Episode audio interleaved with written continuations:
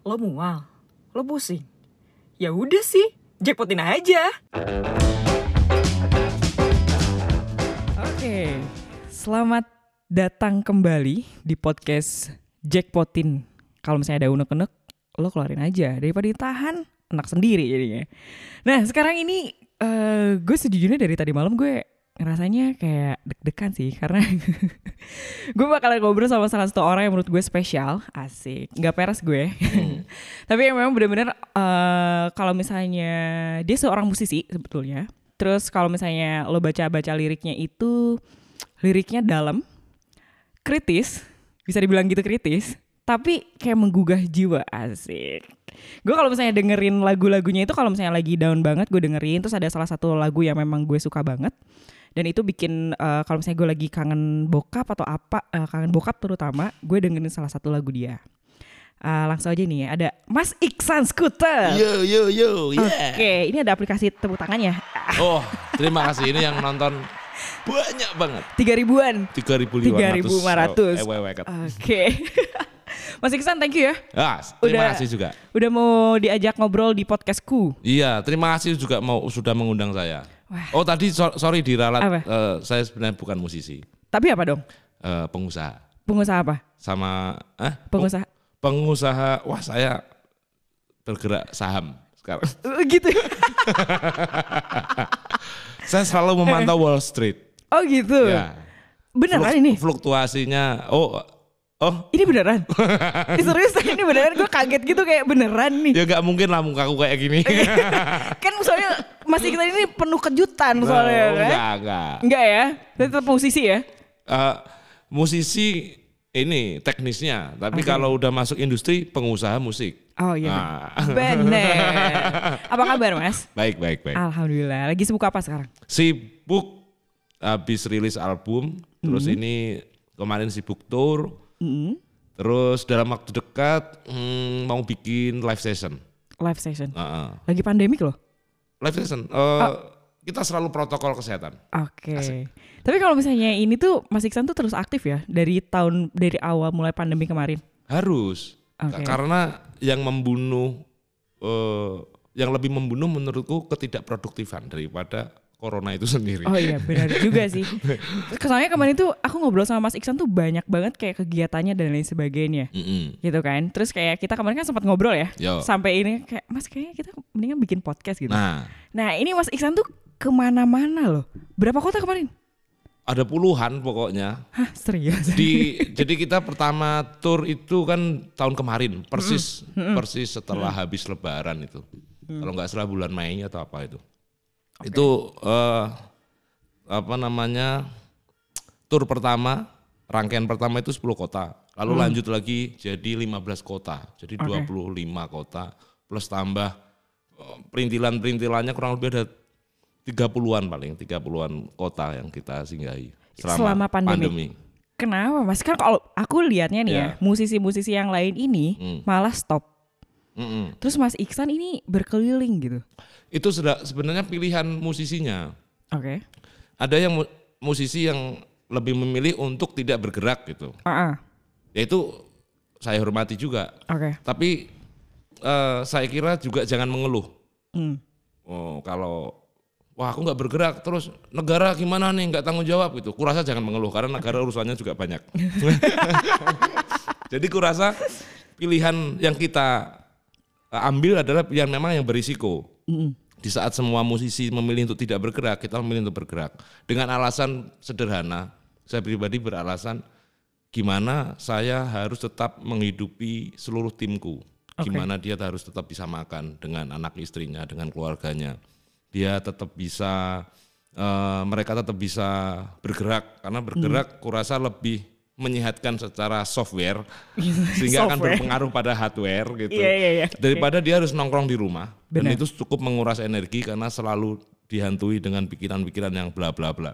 Terus yang yang ketiga uh, saya memilih untuk tetap bergerak dalam kondisi pandemi supaya tetap menjaga akal sehat dalam berkesenian karena hmm. kurasa momen yang tepat untuk seniman musik bisa jalan-jalan ke mana-mana lalu merekam kejadian uh, selama pandemi. Hmm. Semisal, wah banyak lah yang kayak kayak Bali yang biasanya ramai gitu, hampir Mati kemarin tuh. Bali itu ramainya kayak di Legian itu kan ramainya 25 jam. Bukan 24 ya, tapi Bukan, 25 ya. 25 jam. Saking nggak pernah sepinya. Tiba-tiba kami harus kami menyaksikan dengan mata ka, apa kepala kami sendiri. Hmm? Itu sangat sepi banget. Itu su- sungguh Oh, luar biasa. setuju, Sang- benar-benar. Itu nah, momen itu kami rekam. Terus aku pribadi aku buat album gitu. Ah.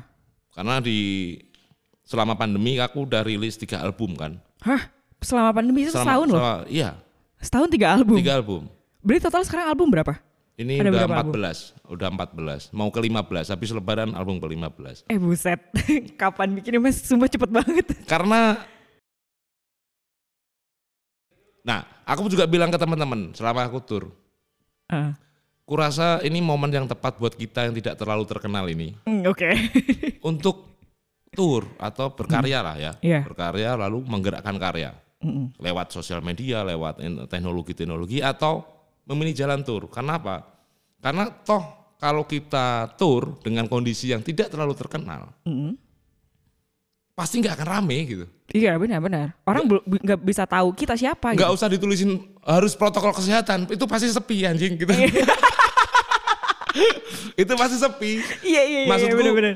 nah sebenarnya target kita kan bukan sepi dan ramai, tapi adalah tetap kita bergerak gitu. Iya. Dengan bergerak kita bisa melihat banyak hal, bisa mendengarkan banyak hal, bisa merasakan banyak hal yang mungkin akan terekam, terdokumentasi menjadi karya-karya baru. Dan itu Oke. wow banget menurutku gitu.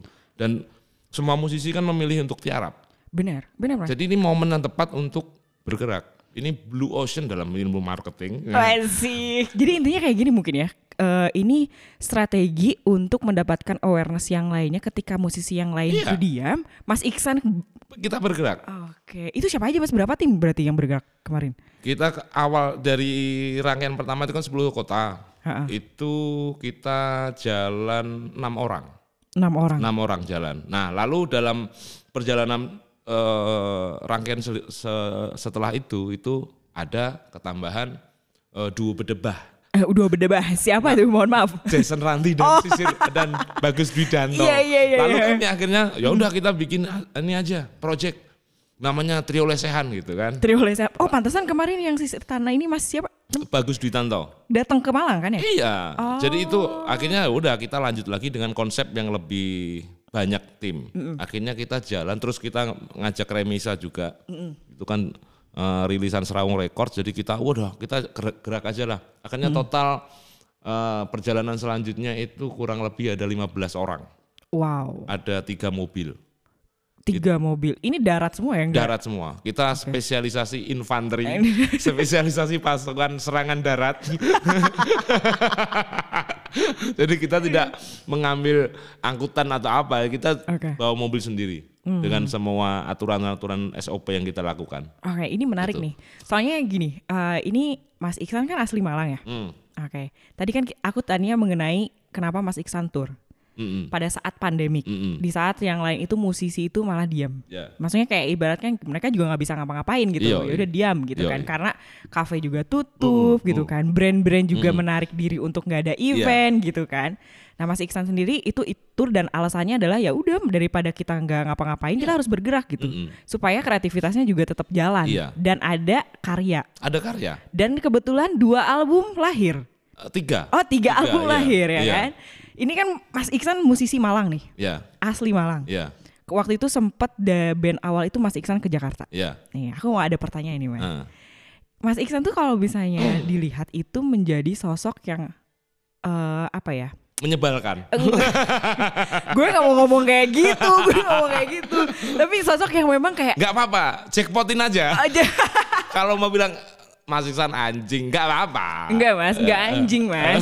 Cuman agak bikin sakit hati aja. mas gini, jadi kayak eh, apa tuh namanya eh, teman-teman musisi ya di Malang tuh ngelihatnya look up-nya itu sama Mas Iksan, Mm-mm.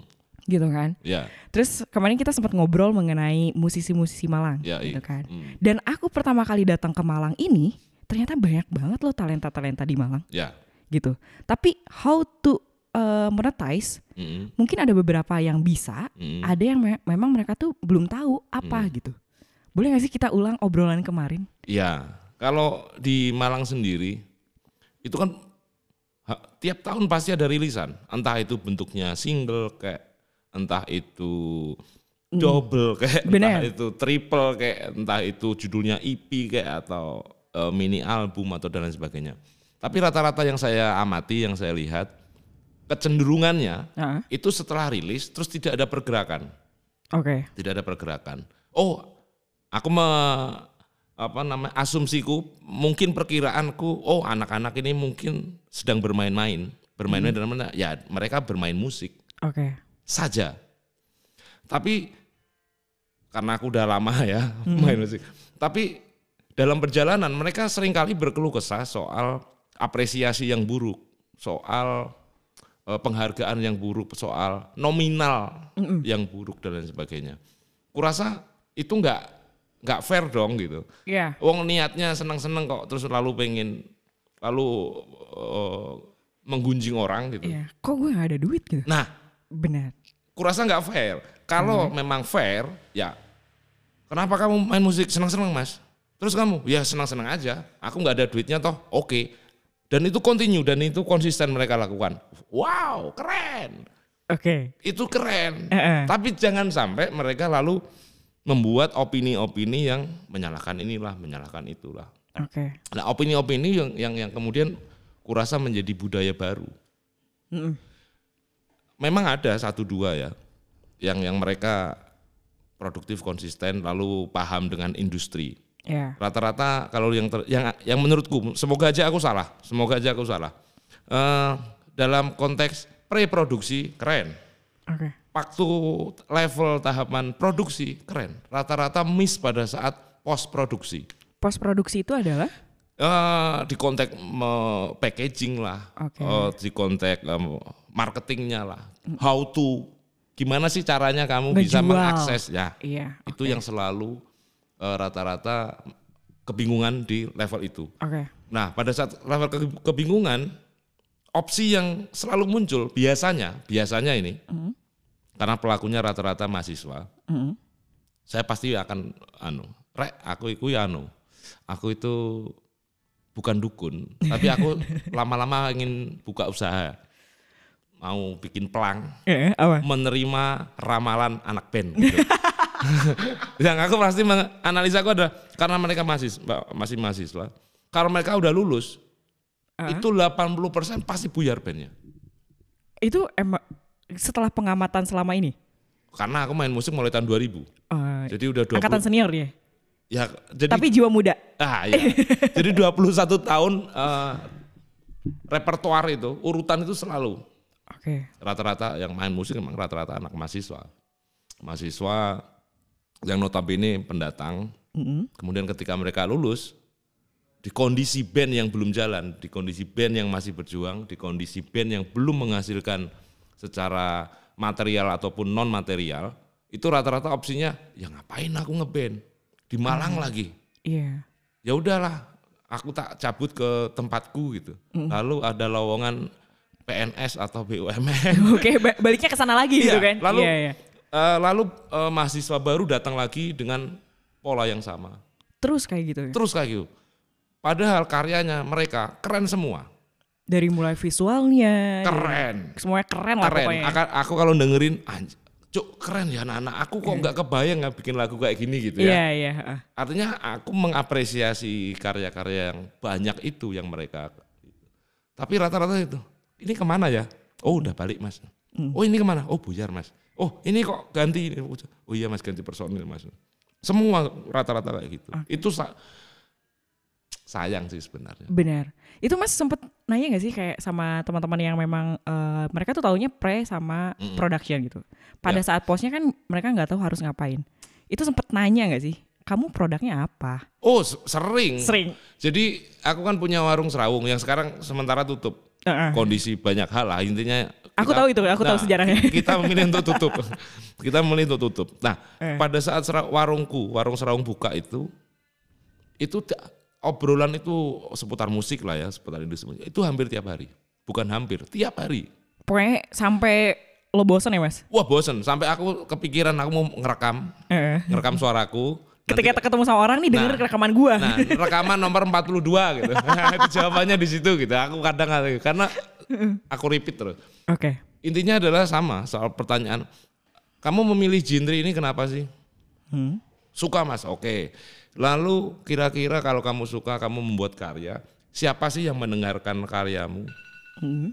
Eh, anak-anak muda mas, anak-anak muda yang di kota A, B, C atau D. Maksudnya mas gitu kan? Ah. Itu belum. Eh, A itu gini, yang B itu gini, C dah, dah. Oh mungkin B mas, oke B. Kompetitormu siapa di kota kelas B? Malang sendiri siapa? Enggak tahu mas. Lu ya, gimana? Mas? Nah, kamu itu ibaratnya mau berperang nih. Aku analogikan gitu. Ibaratnya kita mau berperang. Kita harus tahu musuh kita. Iya. Kita harus tahu kekuatan musuh kita, sekaligus kita harus mengetahui kelemahan musuh kita. Nah, kalau kita mengetahui musuh kita siapa, kelemahannya di mana, itu akan menjadi karakter baru di Benar. bandmu. Hmm, hmm. Itu hampir tiap hari. Udah kan? Wow, berarti kita gini mas kita. Oke. Setelah kamu ketemu itu, lalu apa yang kau jual dari musikmu? Sehingga orang tertarik untuk mendengarkan. Hmm. Kalau ngomong uh, genre folk itu ada banyak varian di Indonesia. Kenapa kok aku pede banget dengan produk Isan Scooter? Karena aku merasa aku memiliki kelebihan dibandingkan kompetitor lainnya. Udah Ya. punya nih bekalnya. Nah. yang gue jagoin di produk gue tuh Yoi. udah tahu gitu nah, seka- aku balik bertanya ke mereka soal itu. Soal. Lalu ketika kamu tahu kompetitormu, kamu tahu kelemahannya kompetitormu, lalu apa yang kau jual dari produkmu? Apa mas ya? Loh aku nggak tahu. Mohon maaf ini produk Anda gitu kan. ya makanya. Nah Iya. Hal-hal itu, kurasa itu hal basic ketika kita masuk ke wilayah showbiznya ya, posnya ya. Kalau wilayah pre-produksi, wilayah produksi, kurasa itu memang eh, space yang sangat luas banget untuk eh, pelaku eh, apa, buat musisi mengeksplor apa yang dia inginkan. Nah, tapi apa pun itu kan kebebasan itu kan harus ada relnya. Nah Iya. itu yang sering kali miss dalam dalam eh, dalam apa, produksi biasanya. Oke. Sehingga waktu post produksi bingung ini yang kita mau ngapain nih? Kita harus ke kota apa nih? Eh penampil aku se- semisal kayak gini. Kalau kamu punya tipikal apa punya karya dengan pendengar kota A, maka fashionmu harus Seperti sebisa apa? nah Iya. fashion akan mempengaruhi fashionmu, akan mempengaruhi gaya bicaramu, akan mempengaruhi desain artwork covermu, Hmm. akan mempengaruhi pilihan brand gitarmu gitu. Oke. Karena semua saling terkait. Karena itu akan menjadi isu, lalu isu menjadi dikemas dalam sebuah uh, produk uh, industri. Oke. Itu akan menjadi marketing yang pasti akan tepat sasaran. Benar, benar. Itu sering kali pertanyaan itu tidak terjawab. sering kali ya. Seringkali. Padahal produk mereka tuh bagus gitu. Bagus. Tapi Tapi, mereka- nggak tahu. Iya. Kayak misalnya aku punya produk gitu kan bagus, tapi Ya. cuma aku doang yang tahu produknya bagus. itu gitu. kayak cerita gini, cerita ada orang tua Ah. membawa Vespa Oke. PTS tahun 77 gitu spesial. Tiba-tiba terus dia datang ke sebuah pasar eh, bekas lalu Mhm. bertanya kepada penjualnya kira-kira laku berapa ya gitu. Dia kayak gitu. Nggak sa- ya salah dong kayak gitu. Iya jadi lucu, naif Iya, iya, iya. sekali gitu. Benar, benar. Sehingga eh, produk yang seharusnya bisa bernilai tinggi itu Oke. malah nggak jadi apa-apa. Oh, kayaknya gue sempet ini deh. Kalau misalnya kamu punya apa ya? Maksudnya kayak kamu jualan parfum, Hmm. Eh, kamu produk kamu pra- parfum. Ya udah kamu jualannya adalah ke misalnya ke pasarnya yang ada parfum semuanya gitu. Ya. Jangan ke misalnya pasar daging kan nggak nyambung kan? Nggak nyambung karena marketnya nggak tepat. Nah sering kali si pedagang itu, si anak band itu nggak tahu dia harus menjual di pasar apa, karena dia nggak tahu produknya. Oke. Dia nggak tahu ternyata dia ibaratnya karyanya itu tanda petik berbau daging gitu. Heeh. Ternyata dia menjual di pasar akik gitu Yang kan. mohon maaf gak nyambung. nggak nyambung. Iya, iya, iya. Sehingga orang ngapaan lu, ngapain lu ke sini lah, bla bla bla bla. Sehingga produknya tidak ter, ya nggak tepat sasaran aja. Dan itu membuang Energi. energi sehingga output terakhirnya adalah mereka memilih buyar kayak Oke. mereka menyimpulkan bahwa musik tidak ada Hasilnya. hasilnya kayak dan lain sebagainya. Berarti sebenarnya ini bisa mempat, mematahkan asumsi, Mm-mm. opini yang Kalau misalnya di musik itu nggak ada hasilnya itu salah. Salah banget. Salah banget. Salah banget. Karena hal Aku selalu bilang Gimana? gini, semisal. ini eh, seru nih debat nih Iya, jadinya. eh, semisal kayak gini. Sering banget. Hmm. Kalau kita serius dan kita paham banget dengan apa yang kita lakukan di konteks musik, Oke, Dan- konsisten. konsisten dan industrinya, Iya. kita profesional di wilayah itu, continue konsisten. Kalau kita udah di level beruntung dan wow, Oke. sekali mainmu itu setara dengan satu bulannya orang kantor. Aduh, iya bener. Kadang aku berpikir kayaknya gue jadi musisi aja deh. Gitu Nah, kan. misalkan gitu. Iya, iya, iya. Itu kalau levelnya udah menengah. Kalau levelnya udah high, Mm-mm. dia sekali main setara dengan tiga bulannya orang kantor. Dalam satu kali main, bayangkan dalam sebulan bisa 15-20 bahkan ada yang 20 se- memilih itu ada yang temanku ada yang 30 event gitu. Sehingga nggak nggak nggak nggak aneh kalau kalau ternyata mereka serius banget. Karena ini sebuah bisnis yang besar. Karena yang menghasilkan. Karena sangat menghasilkan. Kalau- Berarti itu yang memang menghasilkan itu adalah mereka tahu produk itu apa. Yes, dan dia tahu sasarannya harus ke mana. Oke. Menurut Mas Iksan nih teman-teman di Malang nih tentunya yang anak muda yang masih berapi-api gitu Mas. hmm. Dan khususnya produk-produk mereka tuh bagus gitu. Hmm. Harus gimana sih Mas? Ya, yang yang yang yang yang pertama kurasa harus tahu dia siapa, produknya apa, Oke. sehingga bisa menentukan market yang bagaimana. Oke. Kurasa itu dulu, internalnya dia dulu, eh, internal musisinya. Aku memilih genre ini karena ini, karena asik. Yang kedua, karena ini hampir tidak ada kompetitornya. Yang ketiga, karena ini marketnya jelas. Yang keempat, karena ini saya yakin ini pasti booming. Ya, wah, semua kurasa harus beralasan. Kurasa musisi harus tahu itu dulu. Harus tahu bagaimana memasarkan produknya. Mm-mm. Iya. Itu uh, urutan selanjutnya kan produk pemasaran dan sebagainya. Oke. Iya sih, benar juga sih. Aku menariknya ini adalah Mas Iksan, Mas Iksan ini terus-terusan tur, Ya. gitu kan. Terkadang, Mm. ini kan, Mm. para musisi, Mm. aku nggak tahu di Malang atau gimana, mereka tuh nggak mau melakukan tur, Mm-mm. karena mereka, aduh, gue nggak tahu, takut nggak ada duitnya. Iya, tour itu dipikir kayak cerita film Hollywood. Oke. Mereka habis tour naik bis kota, wah seks party, drink alkohol, wah tidurnya di tiba-tiba bangun di rumah cewek siapa anjing. Ini Indonesia motherfucker. Get late gitu lah ya. Iya, tolonglah Mas. Nah, aku selalu bilang soal gini. Tour adalah proses no, proses kita menanam. Bukan proses kita menuai atau memetik. Oke. Andai kata tour itu tidak menghasilkan, ya memang levelnya belum itu. Hmm.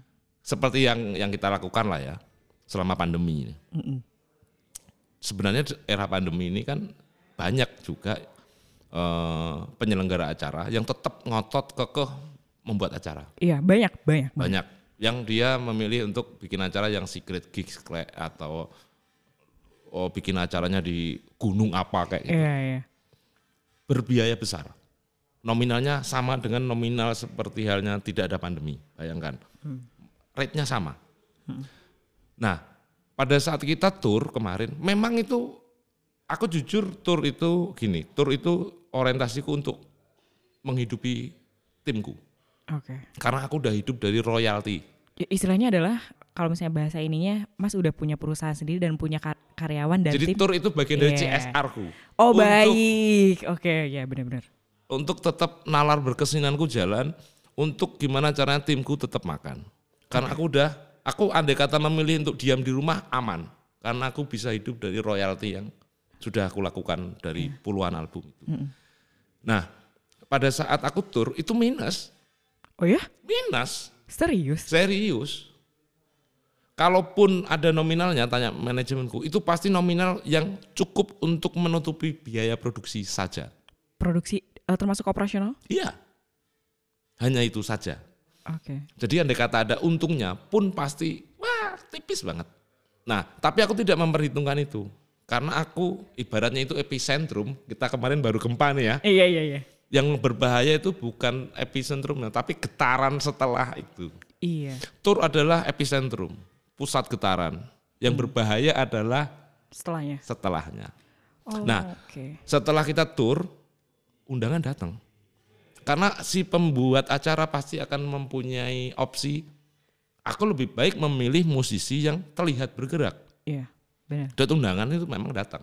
Berarti Baru itu panen. Oh, berarti istilahnya adalah menebar benih dulu. ini menebar benih, ini men- Oke. tur itu menanam. Salah menurutku kalau tur konteksnya mm, panen.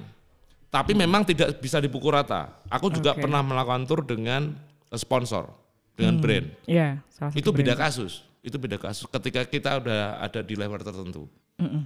Biasanya datang sponsor, mereka udah bicara soal eh, kontrak yang eh, apa di di dalamnya berisi berapa kota gitu. Itu beda kasus. Nah, ini Hmm. sponsor bisa datang. Pun sama Nah, karena marketnya jelas. benar.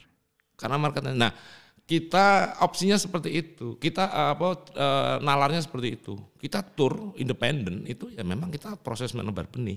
Jadi sekarang tuh sebetulnya musisi-musisi eh, para musisi tuh jangan takut tur ya, Ini jangan takut tour. gitu. Karena, Karena, kan apalagi yang nggak terkenal, nah, nggak usah tulisi protokol kesehatan, sepi-sepi. iya, nggak usah gimana mas tadi bahasnya? Apa? Gak usah peduli prot- protokol kesehatan anjing. Nggak usah protokol kesehatan anjing, lu sepi anjing.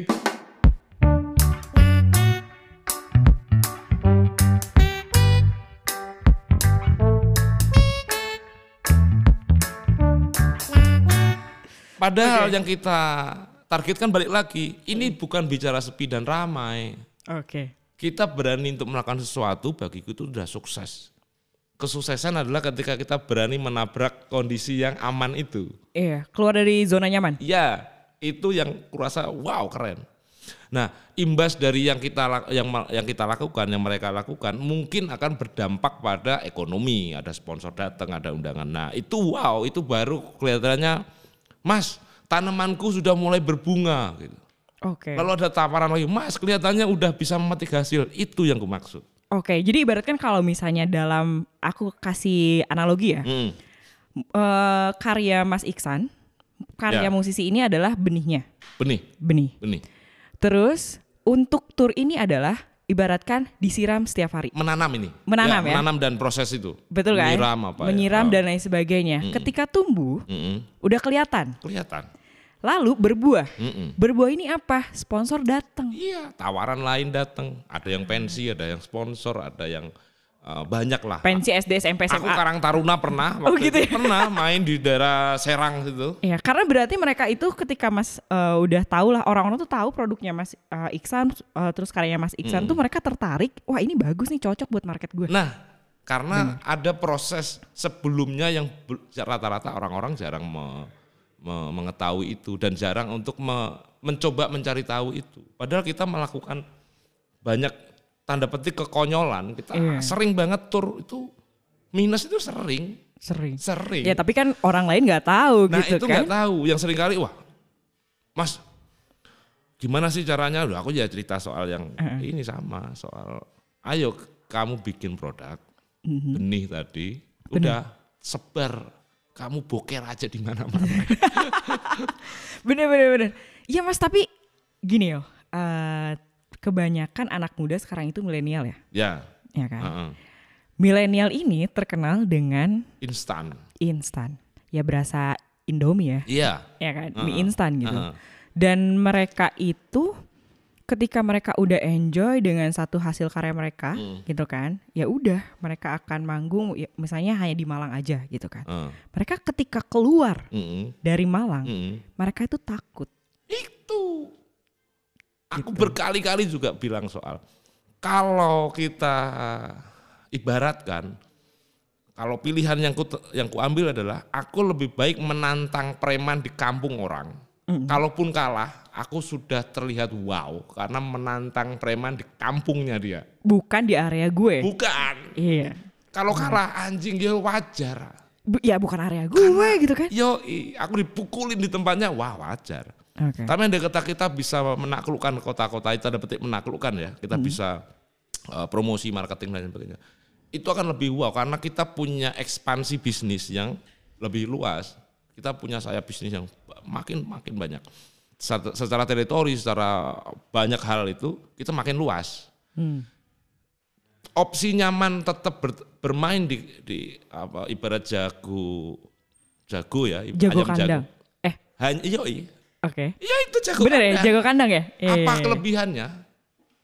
Oke. Berkokok di depan kandangmu sendiri apa kelebihannya? Ya orang-orang udah tahu kali. meskipun gitu kan. nah, meskipun itu pilihan mereka dan aku respect dan menghormati atas pilihan itu. Tapi Oke. buatku apa kelebihannya? Ya udah break the, the rules aja gitu kan. Iya, ya aku seekor ayam jago ya aku harus bicara teritori dong gitu. Asik teritori. Gue kalau denger teritori kekerjaan nih jadinya. Sebenarnya kan mirip. mirip, mirip, Mirip. Benar. Kita punya silangan-silangan dengan produk lain dan lain sebagainya. Nah, iya. kita kan bermain strategi dan seninya di situ. Oh, Menurutku, Iya. nganalisa Benar. opsi satu, opsi dua, gagal. Ini, wah itu Gak keren. jauh-jauh dari marketing sebenarnya. Ini marketing, post produksi Iya. bicara soal itu. Marketing, bener, iya bener. Karena, Dan dan dan seninya di situ. nah orang-orang, ya maksudnya kayak ada musisi-musisi muda tuh nggak taunya sampai sana, Mm-mm. Mas. Lah pengennya bikin satu single lalu booming yang nonton 20 juta itu anjing ngap. Kalau beruntung ada, ada ke- yang beruntung ada kayak gitu. Ada, tapi ya aku selalu bilang juga, emang kamu siap? Tiba-tiba kamu yang biasanya nggak ada orang kenal, tiba-tiba kenal itu. Sok kenal, minta tanda tangan, minta. Kalau kamu star syndrome tak pukuli kamu tadi. Orang-orang yang panjat. Yoi, panjat Iya, iya. pinang. Iya, iya bener-bener. Kan eh ya itu menyenangkan, terlihat menyenangkan. Tapi Iya. dalam hukum alam, dalam teori fisika, siapa pun yang cepat naik itu pasti cepat turun. Iya. Itu udah hukum alam. Ah, itu berlaku sebetulnya bukan hanya dalam eh, musisi aja. Itu sebetulnya berlaku dalam pekerjaan apa pun itu. Apa pun, Betul. siapa pun cepat naik, tunggu aja, dia pasti cepat turun. Betul, setuju. Aduh, ini sebenarnya buat teman-teman milenial dan eh, musisi sebenarnya semuanya Mm-mm. dari mulai musisi atau misalnya pekerjaan di kantor dan Iya. sebagainya, istilahnya adalah menikmati proses. Menikmati proses. Iya, setuju. Nah aku juga mengibaratkan kayak gini, bilang aku cerita, ya ngobrol lah sama teman-teman musisi. Ibaratnya kita itu naik gunung. Iya. Yang semua pendaki di gunung mana pun dia menaklukkan tujuh gunung seven summit itu Uh-uh. pasti bercerita soal bagaimana proses menaiki gunung bukan berada di puncak Ya. jarang pendaki yang udah menaklukkan seven summit lalu wah di puncak anjing keren banget nggak ada Pasti tanya prosesnya kok bisa ke sana? yes Iya. jadi kita seharusnya bicara yang indah itu yaitu proses untuk menaiki itu Nah rata-rata pilihannya pengen di atas gunung tanpa harus mengetahui cara naik. Sehingga ketika dia turun pada Hmm. saat dia harus turun, dia kebingungan bagaimana cara turun. Iya, iya, iya. Lalu muncullah star syndrome dan kegilaan-kegilaan itu. Tiba-tiba aku di atas gunung anjing gitu. Iya, iya benar-benar. Bisa aja naik helikopter. Benar. Ini helikopter berarti seorang yang memang dia punya modal dari awal. Nah, ibaratnya seperti Iya, itu. Tiba-tiba dia di atas gunung. Oke. Kalau pada suatu ketika alam menginginkan dia harus turun gunung, dia kebingungan harus lewat mana. Benar. Karena mereka nggak tahu cara Nggak jalan tahu. atasnya gimana kan? Sehingga muncullah ya kegilaan-kegilaan itu. Oh, stars. ini yang menyebabkan orang-orang yang gampang viral tiba-tiba langsung blast gak ada. Blast. Dan dia Eh. bingung mau ngapain. Oke. Dan itu menyeramkan. Dan aku selalu bilang, emang itu pilihan yang menyenangkan? Enggak. Hmm. Kurasa pilihan menyenangkan adalah pilihan kita berproses itu. Ini aku mau, mau tanya ya Mas. Ini Ya. sebagai aku awam nih. Ini berlaku juga dengan karya yang long last kayak misalnya lagu-lagu Ceylon Seven, Iya. lagu-lagu Mas Iksan juga gitu kan. Itu berarti ya proses gitu ya. Proses yang berdarah-darah. Yang orang jarang sekali memilih opsi itu. Kalau misalnya ada orang yang nanya, ya Mas Iksan nggak enak lah tur udah punya ini punya itu, marah Iya. nggak? Marah nggak? aku selalu, eh cok matamu. Gila gitu. Pengen ngomong kasar. iya. Iya iya iya. Dan aku sering sering ngomong gitu. Oke. Oh ya, full, apa kita jackpotin aja gitu. Asik. Makasih loh. Ini podcast gue disebut mulu nih. Yoi, kita Iya. cek, kita keluarin aja unek kita soal enggak enggak enggak enggak gitu. Oke. Ini bicara soal hal yang panjang. Mungkin orang jarang tahu kalau aku pertama kali tur yang nonton satu orang gitu. Aku nggak tahu mas. Nah, aku, semisal Iya. dan yang satu orang tuh yang nonton itu adalah orang yang nganterin aku. Oke. Nah, itu yang jarang diketahui. Lalu ada satu orang yang di tur selanjutnya apa di titik selanjutnya ada satu orang yang nonton plus satu orang yang mengantarkan aku gitu. Jadi wah kemarin kan kosong nggak ada yang menonton. Heeh. Hari selanjutnya wah lumayan ada satu orang. Iya. Satu orang itu sangat bernilai tinggi Oke. yang tanpa disadari ternyata apa pun yang kita lakukan pasti berdampak. Betul. Pasti Setuju. berdampak. Kalau continue ya, andai kata opsiku waktu itu anjing sepi, karirku tamat, motherfucker. Ya. Kenapa mas? Penontonku satu. Lalu opsi yang kuambil adalah, udahlah aku tak daftar eh, apalah gitu. Iya, kerja di kantoran. Nah, mungkin nggak akan terjadi obrolan hari ini. Iya, mungkin aku juga nggak ketemu sama Mas Iksan. Iya, Iya kan? kalau ketemu paling aku ya pakai kemeja. Atau mungkin rapi. kita sama eh, kita kompetitor Mas Iksan kompetitorku. bisa aja gitu. Dan, Iya, dan iya. nggak terjadi keunikan-keunikan itu. Tapi opsi yang kita ambil kan, wah aku harus eh, bikin pola baru karena pola kemarin ada yang salah nih. Aku analisa, oh mungkin ini, oh salah lagi, oh mungkin ini. Sampai kita menemukan, ah ini pola yang paling tepat. Oke, ini berhubungan nggak dengan yang Mas Iksan ini kan punya ibarat kan adalah serawung itu ya, Ya, gitu kan. Ini mendirikan serawung itu karena memang, aduh gue gemes nih dengan anak-anak sebenarnya Gitu. iya. Oke. Se- Sejauh Ingin- ini udah berapa aja? Berapa? Udah berapa nih yang ikut gabung? eh ak- ya pasti aku, Heeh. Sun Scooter, ada Remisa, ada Karat, ada Oke. Coconut itu band dari Bali, lalu ada Remisa Karat. eh, Siapa lagi ya itu? Oh, kurasa baru empat, baru empat, baru empat, oke. baru empat. Tapi itu lintas genre. Orang Oh. mengira Serawung Record hanya ngerilis folk gitu, enggak. Kita kita hanya bicara musik, kita nggak mau melihat genre. Ini berarti tindakan nyata Mas Iksan untuk teman-teman musisi iya, di Malang. uh-uh, untuk membuktikan bahwa kita seharusnya bisa gitu. Iya, benar. Kita seharusnya toh pilihan kita di Malang. Kenapa kita memilih di Malang? Aku pribadi aku pernah hidup di Jakarta dengan kos produksi, kos kos living dan Iya, lain iya, sebagainya seperti itu. Hmm. Ini pilihan yang sangat menarik karena kita hidup di sebuah kota yang semuanya masih bisa di- dijangkau Oke. dalam hal konteks hidup dan proses produksi musik Oke. terutama di apa kalau jadi musisi recording gampang semuanya gampang semua tersedia di zaman yang serba digital kita bisa berkomunikasi dengan orang Jakarta Iya. semisal pernah aku bikin lagu buat musik kimia Oh, ah, ah.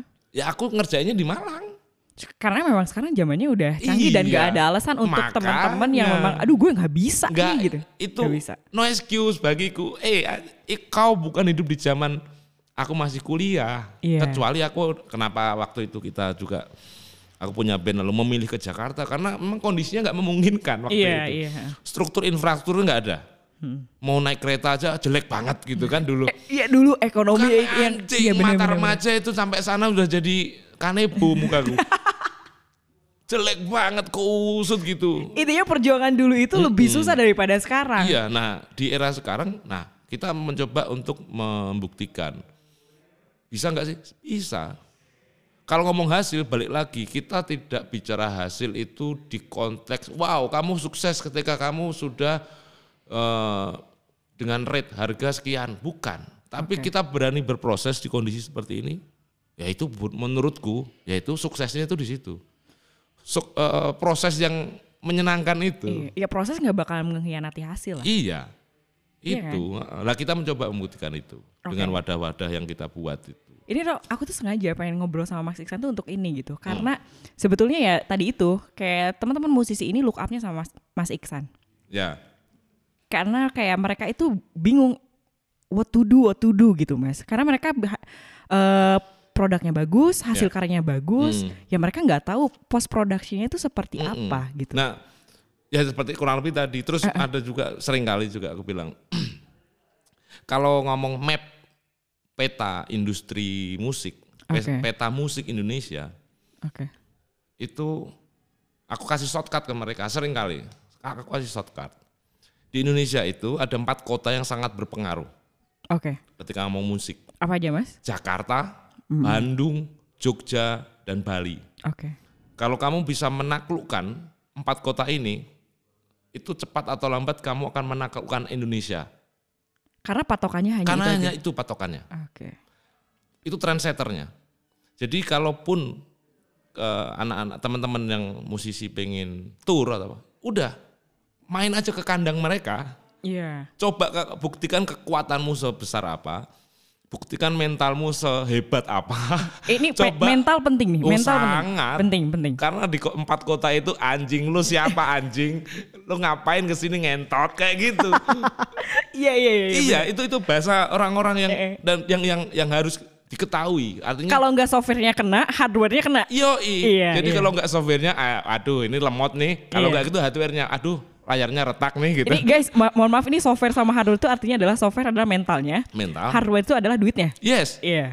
itu bener. pasti kena. Nah, untuk bisa membuktikan be- seberapa eh, kerennya sebuah produk, entah itu lagu ataupun si performer, ya harus bisa menaklukkan empat kota ini. Kalau empat kota ini bisa eh, pernah main di sana dan aman, artinya nggak direcokin atau nggak dicerewetin, Iya, iya, iya. wow, wow. Apalagi berarti- karyanya udah didengarkan, wow banget. Itu wow banget pasti. Gimana sih mas caranya nih anak-anak tuh harus kayak semangatnya tuh ayo dong main ke Bandung, ayo dong main ke Jakarta gitu. Nah, aku sebenarnya harus tahu mereka ukuran sukses di mata mereka apa dulu. Ah, karena sukses di mata orang tuh beda-beda. Beda-beda. Benar. Ada yang sukses, wah Mas Iksan sukses karena ukurannya semisal eh, ada yang sukses adalah kalau musisi sudah bisa membeli gitar dengan brand ini. Asik. Sukses kalau udah bisa membeli eh, rumah di sini gitu. Oke. Itu beda-beda. Ada yang sukses udah bisa main di event yang sangat besar di situ gitu. Iya.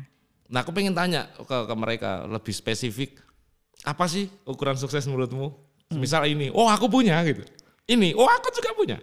Aku punya, aku punya jawaban-jawaban itu. Andai kata mereka masih kebingungan, aku rasa gimana ya memberikan penjelasan lagi selain apa ya? Di, dipisui paling. cok kawan iku keren cok kayak gitu Iya, iya benar-benar. ditamparin mukanya ibarat tanda petik itu harus ditamparin mukanya biar mereka sadar eh kamu tidak ber- ka- kamu kalian tidak sedang bermimpi Ya istilahnya adalah lo jangan jago kandang deh. nah itu bahasa yang paling sederhana Benar. Karena ketika eh, oke lah untuk pertama kali eh, lo launching atau apa di misalnya di wilayah sendiri atau di area sendiri gitu Hmm. kan. Oke bisa gitu. Tapi istilah dulu aja kita ada studi banding. iya DPR aja ada studi banding loh. sampai sekarang Iya kan? itu sampai sekarang Oke. oh ternyata kita masih kampret nih gitu kan ketika ada di kandang orang gitu Iya iya iya. Itu Nah. kan bisa jadi bahan introspeksi untuk Iya. ke depannya seperti apa, Mm-mm, proses lagi iya, kan. proses lagi Oke. itu menjadi pol apa menemukan pola baru lagi yang lebih up- update atau apalah Iya. sehingga mereka tidak apa kita sebisa mungkin jan- jangan dan aku yang aku takutkan aku jangan sampai jadi musisi yang telat Oke. yang nggak bisa fleksibel dengan zaman aku ketakutan dengan hal itu makanya aku selalu wah aku pengen format band ah wah aku pengen rock lah Oke. Wah, tapi kan masih san folk. Aku bukan bicara itu. Aku bicara soal eksplorasi sejauh apa sih kekuatanku. Oke. Jadi istilahnya adalah nggak stay di situ aja terus terus terus Terus. terus. Oke. Terus. Karena what oh gini. Hmm. eh ini patokanku Einstein sempat Ya. bilang. eh ketika lo nggak ngapa-ngapain, Mm-mm. berarti lo dying di situ. Iya, Iya. itu itu lebih membunuh dari corona. Asli. Yang aku tadi awal bilang. Benar. Yang lebih membunuh adalah ketidakproduktifan. Apalagi musisi yang memang dia ditakdirkan untuk di outdoor, dia harus bertemu dengan orang. Tiba-tiba dia harus berproduksi di dalam kamar, dalam sebuah Ya kubikal gitu Ah, lah ah, ya gitu kan. itu dia pasti mati. Iya. Itu garing banget itu karyanya. Asli. Ini sering live stream streaming kan? Pertama kali gimana? Garing. Iya. Awal-awal wah keren, dua tiga Iya. kali, empat kali, lima kali, anjing garing banget. Yang nonton cuma ini ada kameramen, ada ini, ada ini gitu. Dan yang nonton hanya itu, itu aja. Oke. Eh, Oke, semisal kita ada di eh, tempat yang sudah proper lah buat Oke. produksi. Tapi ternyata, semisal kita pernah, saya pernah buat sama anak, sama tim. Kami buat pertunjukan launching gitu, album 14 ter- Februari baru Februari kemarin. Itu ratusan yang bertanya, Mas gimana caranya beli tiket? Padahal itu jelas tertulis gimana caranya masuk ke sini. Mohon maaf tolong dibaca dulu captionnya. Maksudku itu, lah kita berhadapan dengan masa pendengar yang memang belum ada di level yang itu. Aduh. Sehingga itu lingkaran setan lagi. Oke. Jadi gini Mas. Apa nih? Tadi kan Mas udah kasih tahu lah maksudnya kayak Hmm. ngobrol mengenai ayo dong musisi tuh harus bergerak Mm-mm. lo harus eksplorasi Iya. lo harus kayak jangan diem dan lain sebagainya even tour tuh mas bilang kayak mereka nggak tahu tur tur gue minus gitu Iya, mereka kan? nggak tahu. Mereka hanya tahu, wah Iksan Skuter dengan follower dan bercentang biru pasti pulang bawa uang banyak. Eh enggak anjing. mereka nggak tahu proses di belakangnya seperti apa nggak tahu kan Nggak tahu. Kita proses berdarah-darah. Oke, intinya adalah eh, kalau misalnya aku rekap tadi, teman-teman yang punya karya Mm-mm. dan karya itu bagus, jangan malu untuk bertandang ke rumah Yes. orang, ya kan? Iya. Nikmatin prosesnya, Prosesnya. Terima apa pun itu kritikannya. Karena Iya. nih kalau misalnya eh, teman-teman milenial tuh lemah mas kalau mendapat kritikan. Makanya Terkadang, aku terkadang. kadang gini, kalau ada band baru, eh gimana kalau dimasukin Dodik Jur aja dulu gitu. Biar dipukulin tentara-tentara itu biar mentalnya jadi gitu kan. Iya, iya, iya, Rasanya iya, kayak gitu. Ini kok mentalnya kayak aduh gimana Nah, sih? ini makanya Mas Iksan tadi bilang untuk dari segala prosesnya dan lain sebagainya, ini mudah-mudahan teman-teman yang dengerin podcast ini, Hmm. gitu kan, menjadi kayak, aduh bener juga ya, semangatnya ada. Iya, oh, mereka lo mereka lo keren-keren. Wah keren-keren Mas. Aku pertama kali datang ke Malang itu kayak langsung, hah demi apa? Ini lagunya ini ya? Ini ya, ini mungkin kayak gue salah satu de- eh, gue sebutin deh yang aku suka eh, Mas Neding, Ya. uh, Koldiak. Nah, Hah demi apa ini Koldiak dari Malang? dari Malang, keren kan? Keren, gitu Keren. kan? Dan mereka dia berani loh ke Jakarta. Nah, makanya Oke, dan Mas ada pesan gak nih uh, untuk teman-teman musisi di Malang yang memang mungkin mereka itu masih ragu untuk keluar, Hmm. untuk melakukan tour atau apa pun itu, ada pesan gak Mas? Harus ya gini. pesan pesanku apa ya? Ya harus berani lah. Oke. Ya kita harus mengambil banyak resiko. Hmm. Eh Mau karena, gagal gak apa-apa. karena bagiku tidak ada kalimat gagal. Oke. Gagal Menarik. itu nggak ada. Karena di, konsep, semisal contoh gini, album satuku yang aku rilis di tahun 2012, waktu itu eh, tanda petik gagal. Hmm. Karena secara penjualan, karena secara apa pun objektif, kalau direkap G A G A L, tanda petik tapi ya. Iya iya. Lalu aku berproduksi terus, album 2, gagal lagi, album ketiga, gagal lagi sampai pada di titik album kelima kurang lebih. Hmm. Itu grafiknya udah mulai naik. Udah buat kelihatan ada pergerakan grafiknya naik. Album 6 naik lagi, terus seperti itu. Nah, album pertama yang katanya tanda petik gagal tadi, ketika aku sudah mulai dikenal, itu album yang paling dicari. Oh ya? Iya, Eh album yang mana ya? album no- album satu, album dua. Oh, gitu? Iya. Kenapa ya? Karena ra- susah didapat. Orang mendengarnya pasti Mas Iksan ini ya lagu yang aku dengerin album berapa Mas? Album 8. Hah? Yang tujuh lainnya ke mana? Silakan cari sendiri. Itu menjadi karya yang dicari orang. Seperti halnya ya bukan bukan hanya aku aja. Oke. Album The Beatles yang unreleased yang waktu itu ditolak label-label di Iya, Inggris. Wah, ternyata anjing miliaran gitu. Oke. Jadi istilahnya adalah jangan terlalu takut untuk berkarya dan ditolak sama orang dan siapa tahu nanti itu akan mendatangimu. Kalau ngomong kalau kita lihat sejarah, Hmm. kurasa tidak ada kalimat siapa tahu. Kalimat siapa tahu kan kalau di garis bawahi berna, berkonotasi mungkin. Oh, oke. Siapa tahu kan kalimatnya dalam tanda kurung mungkin. Iya. Nah, kalau dalam rumusku Ah, absolut pasti laku. Kalau Oke. si musisinya terus produksi. Pada di titik tertentu dia udah andai kata dia booming, dia baru booming di album 9 nih. Hmm. itu pasti album 8, album ke-7, album ke-6, album ke dan seterusnya bahkan bahkan lagu yang tidak pernah dirilis itu dikurik-kurik orang. Oke. Karena pasti kolek collectible. Oke, Kak. Jadi kayak eh, misalnya Kayak aku barang udah- langka gimana sih? Bener. Jadi lah mereka tuh jadi langsung otomatis kepo. Ini oh ternyata banyak ya album. Yes, aku pengen dengerin dong album satu. Oke. Jadi intinya adalah ya terus berkarya aja. Iya. Jangan stop dan harus berani Dan nikmati berani. proses. Ah, ah. Karena ya dan dan aku tambahin lagi soal kita kalau jadi musisi kemudian eh, sudah berani member, apa, mengeluarkan karya dan kita berani untuk perform di depan orang itu buk, jadi dalam bahasa aku di atas panggung kita adalah se- seorang badut di turun panggung kau sebagai manusia yang harus berinteraksi Oke. itu harus dipelajari juga kan. Kita jangan sampai susah membedakan mana panggung, mana dunia nyata gitu. Iya. Karena dunia panggung kan dunia badut. Iya. Kita Fake. harus iya fake banget. Iya. Dan kita harus bisa menjadi seorang entertainer di sana. Oke. Kita harus bisa orang nggak peduli eh, musisi sedang sakit perut atau Iya, iya, dia iya. nggak peduli se- musisi habis dimarahin istrinya gitu. Karena mereka datang untuk ngelihat eh, Mas Iksan itu mereka juga pay off money. Iya. Nah maka kita harus menjadi seorang performer. Nah, kurasa musisi-musisi yang pengen tour pak, itu momen untuk kita belajar menjadi seorang performer dan menjadi manusia.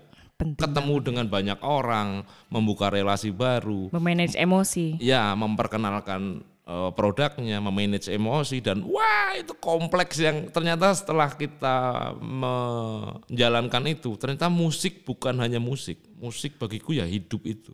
Karena di dalamnya kompleks, Dalam nih. marketing, Bener. packaging, wah Semuanya. seru. Nah eh, makanya aku sering eh, apa ya, bukan bukan eh, ini kalau aku habis rilis album itu pengen rilis lagi karena ada ada kecanduan Heeh. Untuk berkarya. edik edik untuk anjing aku ngapain lagi nih gitu Malah kalau nggak ngapa-ngapain jadi bingung dan mati karena nanti. bingung ah, ah. aku ngapain Iya. lagi nih next album nih hal apa yang belum aku omongkan di albumku sebelumnya yang harus aku obor aku sampaikan di albumku selanjutnya itu edik banget Wah menarik nih mas. Itu Gila ya ternyata perjalanan dan lain sebagainya kayak Iya. gini ya Mas Iksan ini ya. cukup gila Gila. Thank you banget loh Mas Iksan udah ngobrol-ngobrol sama aku. sami-sami Semoga yang teman-teman yang mendengarkan eh, obrolan kita ini mereka terinspirasi untuk terus berkarya dan melakukan tour dan juga apa ya misalnya ada kayak gue mau keluar ah dari Malang, gue pengen cari pengalaman yang lain. nah Iya, itu kan keren benar. keren toh toh Kerennya tapi kerennya berkarya bukan Ber- keren tok di sini gitu. Yoi, aku rasa Oke. ya di sini juga keren, tapi Oke. kan lebih keren kalau ternyata Bertandang ke rumah orang. bisa keren di mana-mana. It- Iya. Kalau keren di sini, itu belum tentu keren di tempat lain. Iya. Kalau keren di tempat lain, itu absolut pasti keren di sini. Udah, Apalagi di yang kota yang menjadi standar itu ya. empat tadi Oke. Itu Jogja, pasti- ya. Jakarta, Bandung, dan Bali. Bali. Oke, thank itu kota keyword uh, shortcut Eh, untuk bisa menembus pasar yang lebih lebar. Oke, thank you banget. Selamat, loh. selamat untuk menaklukkan empat kota itu. Siap-siap untuk dianjing-anjingin ya. Lo harus lo harus semua lo semua harus kuat mental ya. Gitu kan? ya. Karena men- eh, berkarya itu bukan hanya ber- eh, ya berkarya, bukan hanya lo punya produk, tapi lo harus semuanya tuh harus terpackaging dengan baik. Dengan Oke, baik. Oke. Jadi musisi online aja juga nggak Nah, cukup karena benar. kita harus berinteraksi sebagai manusia. Oke. Kadang juga kita sering lihat musisi yang keren di recording tapi ternyata nggak keren di Oh, offline. banyak. Banyak banget. Dan Banyak. kita harus menjadi musisi yang kurasa harus mempunyai paket lengkap. Oke. Oke, kalau gitu. Kurasa. Sekali lagi terima kasih Mas Iksan. Sami-sami. Kita udah ngobrol di podcast Jackpotin. Hmm. Tadi unek-uneknya Mas Iksan udah keluar semua ya daripada tahan terus. Ya udah mendingan apa? Mendingan berkarya lah. Apa? Jackpotin aja. Oh, jackpotin. Ini gue lagi Oke. lagi lagi ini. Oh, ini- Lagi lagi ya, ulang Oh, ya. Ulang ini ulang. keyboardnya ya. Iya. Oke, Ini tagline-nya. Ulang ya, ulang ya. Ulang. Oke, oke, thank you Mas Iksan. Udah tadi udah ngobrol sama gue dan juga udah ngeluarin unek-uneknya daripada dipendam terus, mendingan langsung. Jackpotin aja. Oke. Thank you. Sami-sami.